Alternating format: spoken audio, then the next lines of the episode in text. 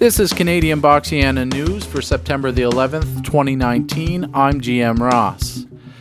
I know boxing commentators use the term action packed with great regularity, but there really is no other way to describe the recent Three Lion promotion show uh, at the Hamilton Convention Center in Hamilton, Ontario.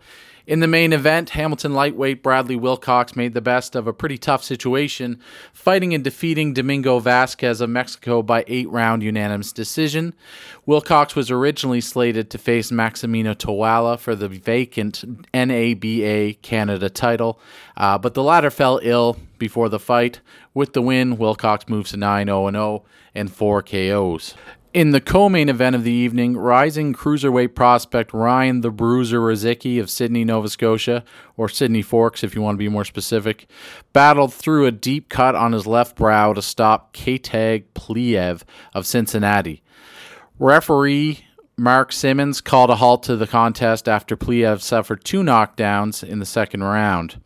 I was ringside for this one, and man, it was gruesome. Pliev was hammering away in round one, but Rozicki just marched right through it all. I can't imagine what it feels like, especially with those eyes of Rozicki's, that terrifying emotionless gaze that Rozicki gives his opponents. Anyway, anyway, it did the trick again on Saturday. Unfortunately, due to the cut, Rozicki won't be fighting England's Joe Sheriff in Nova Scotia on October 19th. Instead, the show is postponed and Three Lions is getting a new opponent. It's a bummer, but of course, we're wishing the bruiser a speedy and complication free recovery. Other winners on Saturday night in Hamilton were Canadian amateur champion Carolyn Redmond, who made her successful professional debut, Jesse Rock Wilcox of Hamilton, Luca Prince Body of Niagara Falls, MMA standout Pat Pitlick, Alexander Castellano of Buffalo, New York, and Jorge Sevilla Costa of Mexico. In your corner, as always, this is GM Ross of Canadian Boxiana.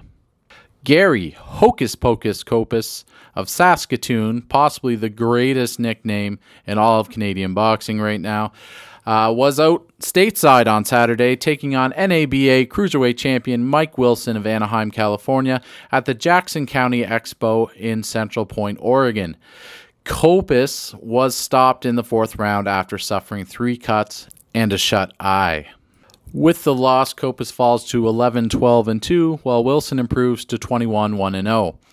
Wilson will now face former Ryan Rozicki opponent Sean Miller on November the 16th. Up in Montreal, Eye of the Tiger Management made some waves this week by announcing a major acquisition, signing Calgary super lightweight Steve the Dragon Claggett to a two year promotional deal. Claggett is well known in Quebec for his grueling matches with Yves Ulysse Jr. and Mathieu Germain.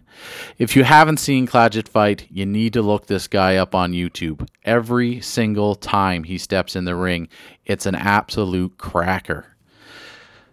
Canada has two boxing events on the schedule for this weekend. On Friday, September the 13th, KO Boxing presents the return of unified featherweight champion of the world Jelena Mrdjenovich against Marisol Corona at the Edmonton Convention Center. On Saturday, September the 14th, United Boxing Promotion showcases Toronto's Alexander Teslenko defending his NABA heavyweight crown against Shondell Terrell Winters of Illinois at the CAA Center in Brampton. In the amateur ranks, the AIBA World Championships are now underway in Russia, where Eric Basran of Vancouver, British Columbia, pulled out a five to nothing shutout victory in 57 kilogram action over Eric Petrosian of Armenia. Coming up at the Worlds, Thomas Blumenfeld of Mansonville, Quebec, will represent Canada at 63 kilograms against Michael McDonough of Wales on September the 12th. The following day, 69 kilogram Wyatt Sanford of Kennetcook, Nova Scotia, faces Nikolay Buksa of Moldova.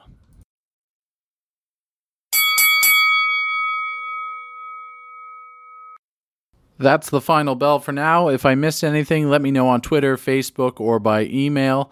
The Canadian Boxiana News podcast is uploaded three times a week on Monday, Wednesday, and Friday. To submit news, please email us at CanadianBoxiana at gmail.com. In the meantime, visit www.canadianboxiana.org for all of the latest news, views, and interviews in Canadian boxing, or search Canadian Boxiana on Facebook and Twitter to check us out via social media.